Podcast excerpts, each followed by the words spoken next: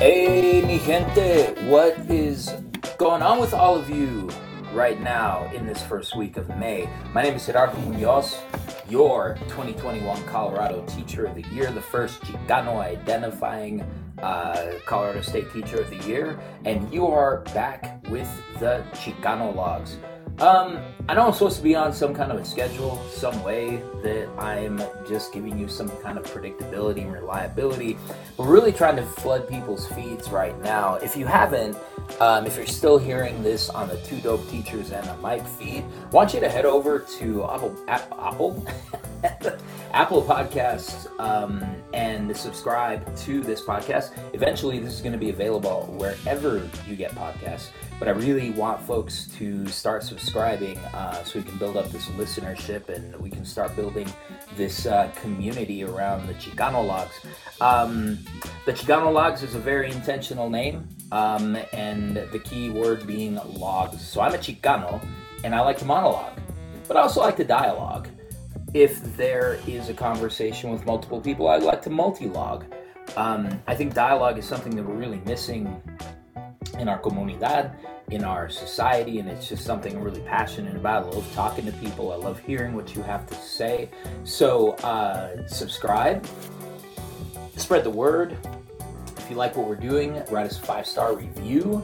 It helps people find the Chicanologues. So it's Wednesday and I should be doing graduate school work. Really I should, and that's why this episode is probably going to be fairly brief. But I want to spend a little bit of time talking about this week. It's May the 3rd. Friday is May the 5th, Cinco de Mayo. And I want to talk a little bit about Cinco de Mayo from my perspective and the extent to which I actually think we should celebrate it and the extent to which maybe it's important to call out some of the corporate appropriation of this holiday. I want to tackle a couple of issues around that, but before I do that, make sure that you are following us on Instagram. Right now we're on at Two Dope Teachers. I cannot run another social media account, y'all. It's too much. Cannot do it. But the sort of home base for all of our podcasts, Two Dope Teachers and a Mic, the Chicanologues, and the exit interview with Dr. Asia Lyons and my guy, Kevin Adams. You can follow all of it on at Two Dope Teachers on Twitter and Instagram, facebook.com/Two Dope Teachers. You can follow me, Gerardo Muñoz, on LinkedIn. You can see some of the work that we're doing there. And one day we're going to get a YouTube channel up. We post some of our little headliner teaser videos on YouTube for now, but it'd be really great if we could kind of do that. So it's going to be Cinco de Mayo. I'm already bracing myself for the cringiness that is mainstream corporate appropriated Cinco de Mayo, the big offensive sombreros being worn by people who don't need them, the overly exaggerated. That's such a repetitive. I like words, and I don't like when I use words badly. So the exaggerated mustaches, the cactuses, the burros de serapes, like the little bottle with the X on it. It's just like too much for me. So I'm just, I'm bracing myself. You can, if you go to Amazon, you can still see some of these really offensive costumes. You will hear people talk about the Drinko de Cinco, and I'm not even going to dignify any of that with any kind of comment. You know what I probably think about this, and that's all there is to say about that, as Forrest Gump once said. So, I don't think this is something I need to say. I think that most people know that Cinco de Mayo is not Mexican Independence Day, but I want to dig deep into the holiday. I want to dispel a myth about it, and then I want to talk about why I think it's significant for us, for youth and communities today. So a little bit of a historical overview. In 1862, France invaded Mexico. And so a couple of things should be known as context. France had built an empire under the leadership of Napoleon I. It's really wild, actually, if you look at French history from the French Revolution to the Napoleonic Wars. One might ask, How the hell did we get from the French Revolution to the Napoleonic Wars? How do you go from this really optimistic, and yes, I get that it's Western European exceptionalist optimism around popular sovereignty, around power to the people, around the rights of man, and not my words, the words of the document, don't come for me, the rights of man, and an overthrow of ancient totalitarian monarchies where the entire life of a regular French person was dictated by a totalitarian state, and also with the collusion of an oppressive church. So they build this thing up. There's this series of imperialistic adventures by Napoleon, calling them the Napoleonic Wars. He loses at Waterloo. The rest of that part is history. But what a lot of people don't realize is that in the 19th century, France had a very impressive military, possibly the most impressive military in the world at that time. So those of you without a whole lot of historical consciousness or knowledge may find that surprising, but it's a real thing that France was a formidable military power in the world, and it would stay that way all the way to World War One. And World War One is when France lost an entire generation of young men to a very brutal war, and I think that still dictates a lot of French military and national identity even today in 2023. So this was a really formidable force, and the man who came to lead the invasion of France was Maximilian von Habsburg, and the Habsburgs. I was a history major. The Habsburg memes are like the funniest things ever, and you should just look at them. I've not had a chance to verify them historically. We don't know that I don't know, maybe somebody out there knows, that the incest and all that kind of stuff was really a thing, but yeah, the Habsburg memes are disturbing and sort of funny, and I will just never admit that outside of me and you, dear listener. But the Habsburgs were expanding, and so Maximilian von Habsburg is installed on the throne. He's a cousin of Napoleon's, and his wife Carlota, and they will come to live in the Castillo de Chapultepec in Mexico City. But here's the thing, is that they arrive, and as they march on Puebla, there's organizing going on. So 1862, there's a notion that these folks are coming, and the way that the history is told, and I had the opportunity years ago, right after I graduated college, I traveled to Mexico. I spent about 10 weeks hopping buses and getting to know the country that I was not born in, but that my father's from, and was able to, it was just really exciting to be in the physical spaces where history happened.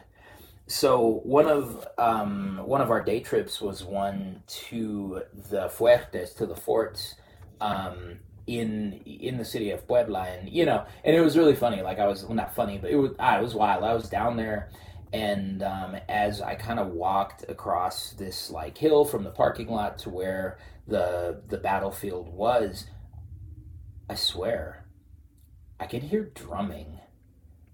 And I was like, this can't be real. Like, what is happening? Am I hearing the spirits of the ancestors telling me about the importance of this moment in history? Is that what's happening right now? Well, no, not really. There was like a festival happening and there were drums being beaten. But, just to kind of be there and to know that this is where it happened. The short version of the story is that this very well-armed, very well-trained, very well-organized French army showed up at the city of Puebla, expecting to just roll over the poblanos there and just march to Mexico City. So, and if you know the area, Puebla is a little bit less than an hour outside of the Mexico City center. And so it is a close sort of landing space to go and then make your way to the real place. And, even today, Puebla is a nice place to go and just kind of cool your heels and recharge, because Mexico City takes all of your concentration and energy. I was telling somebody today, Mexico City is why I'm not afraid of any city in the world, because It is big, bad, beautiful. I love my city, even though I didn't live there and wasn't born there, but that's where my roots are. Chicano, Chilango, 100%, y'all. Hecho en doctores. Okay, so my dad was hecho en doctores, not me. I digress. So they go and they encounter this ragtag army of who, by all accounts, were barefoot indigenous and mestizos who had like sticks and stuff. And I haven't done a deep dive to study the blow-by-blow, accounts of the Battle of Puebla. It just occurs to me, that's what I want to do. It'd be kind of a cool thing. And when the dust settled, this little guerrilla army of indigenos and mestizos had defeated this French army in a battle. Now, if you know anything about military history, you know that losing a battle doesn't mean you're going to lose the war. It just is a setback. And if you have the people power, the firepower, and the organ and the capacity, frankly, to come back and win the war, that's generally what happens. But I want to give you a little bit of historical context of Mexico at that time. Like, a lot of times we don't get to actually hear the history. And this is why oftentimes the Battle of Puebla is not considered to be that important of an event in Mexican history, at least from those of us in El Norte. I've never understood, just kind of as an aside, I've never understood people saying Mexicans don't celebrate Cinco de Mayo. Yes, they do. Mexicanos celebrate Cinco de Mayo. I was there over 20 years ago, and I will tell you that it is still a celebration. Not as big as Independence Day, but it is a celebration because Mexicanos are nothing if not proud of our heritage and our roots and where we came from. So I think it's inaccurate to say that Mexicans don't celebrate it. Did it become popularized in the United States of America? Yes.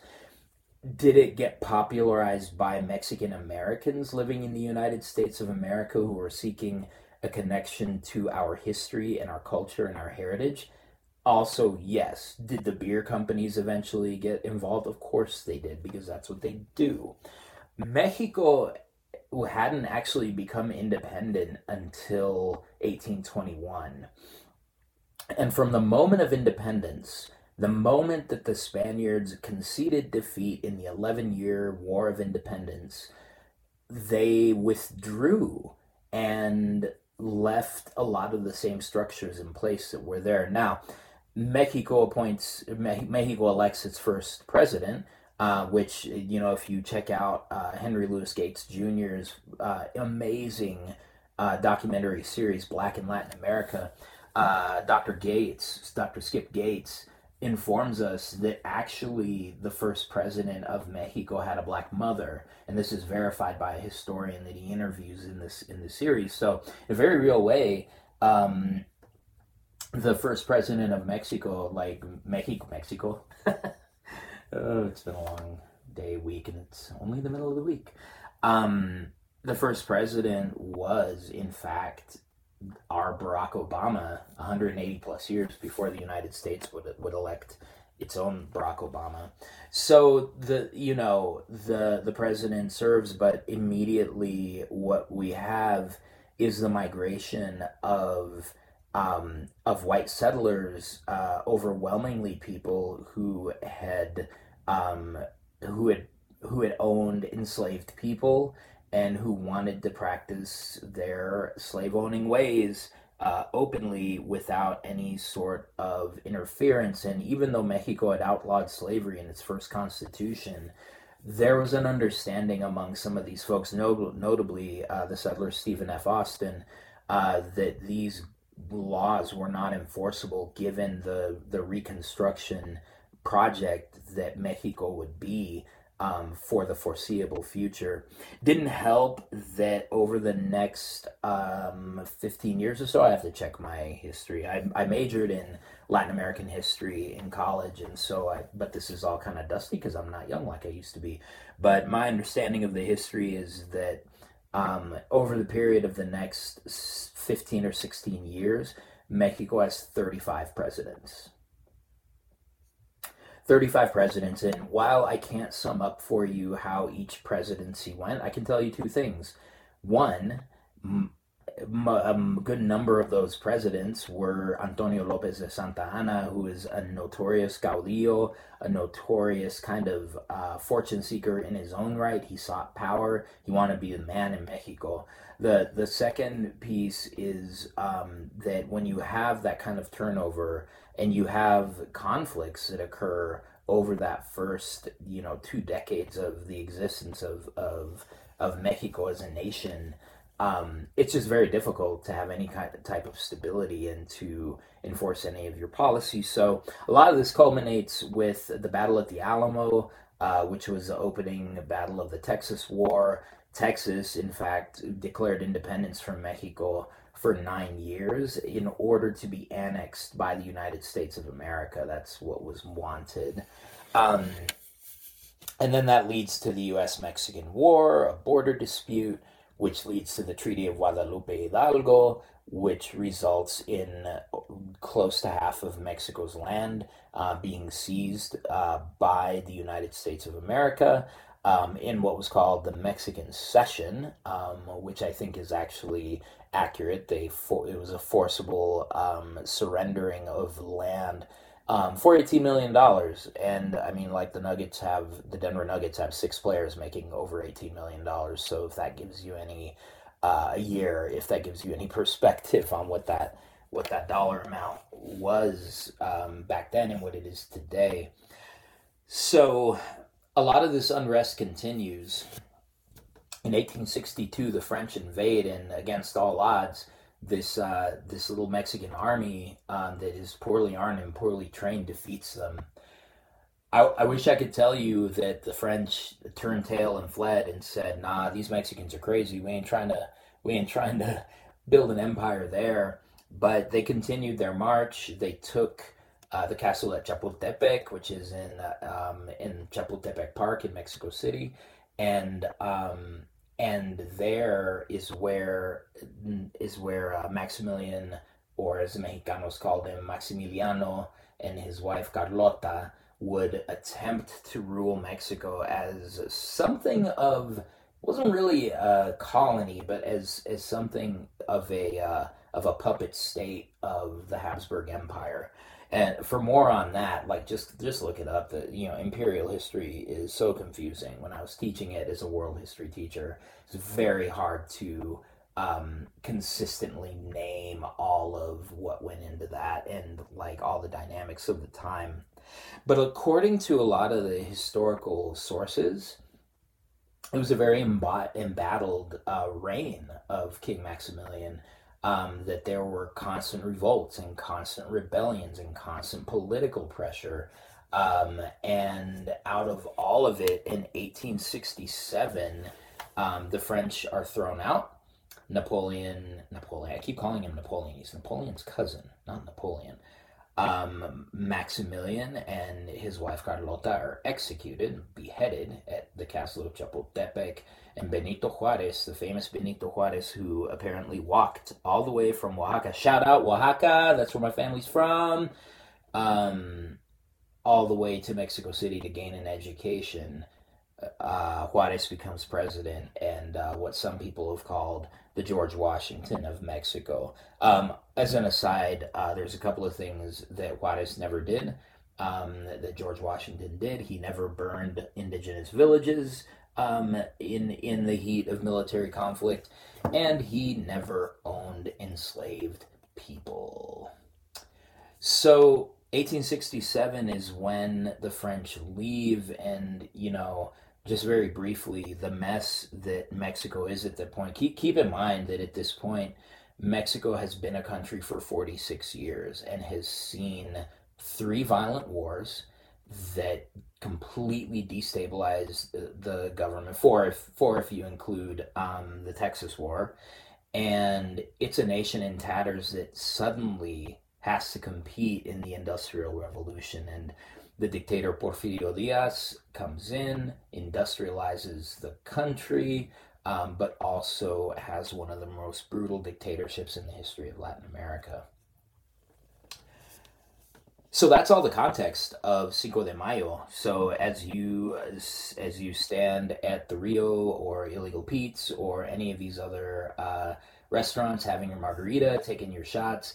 Like, just keep in mind that Cinco de Mayo was a hard fought and short enjoyed victory with all kinds of historical context to it and all kinds of implications. In a lot of ways, the Battle of Cinco de Mayo was really the convergence of two historical arcs that were headed in different directions.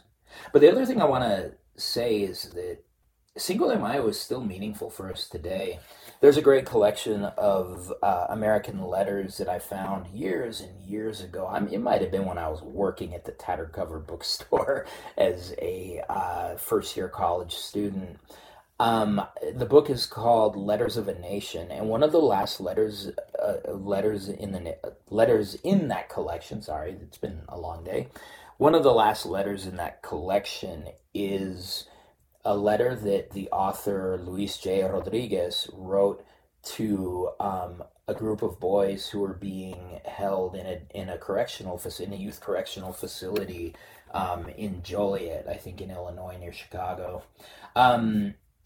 Also, as an aside, I'm going to repost my interview with Luis J. Rodriguez, author of the classic books Always Running, Gang Days in LA, as well as Hearts and Hands, Building Community During Violent Times, and finally Music of the Mill, which I just really love. That actually is a wonderful history lesson of how the collapse of the manufacturing industry in the United States because of, well, the manufacturing industry impacted Mexican-American families in LA, which had really built its power around steel mills and the steel industry.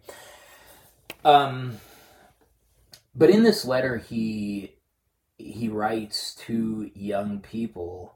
He had just hosted a writing workshop with these young men, and was reflecting back and sent this letter to them on Cinco de Mayo. And the letter, I don't have it in front of me. I tried to find it before I pushed record, but then I knew that that's all I would be doing and I would never actually get to recording this.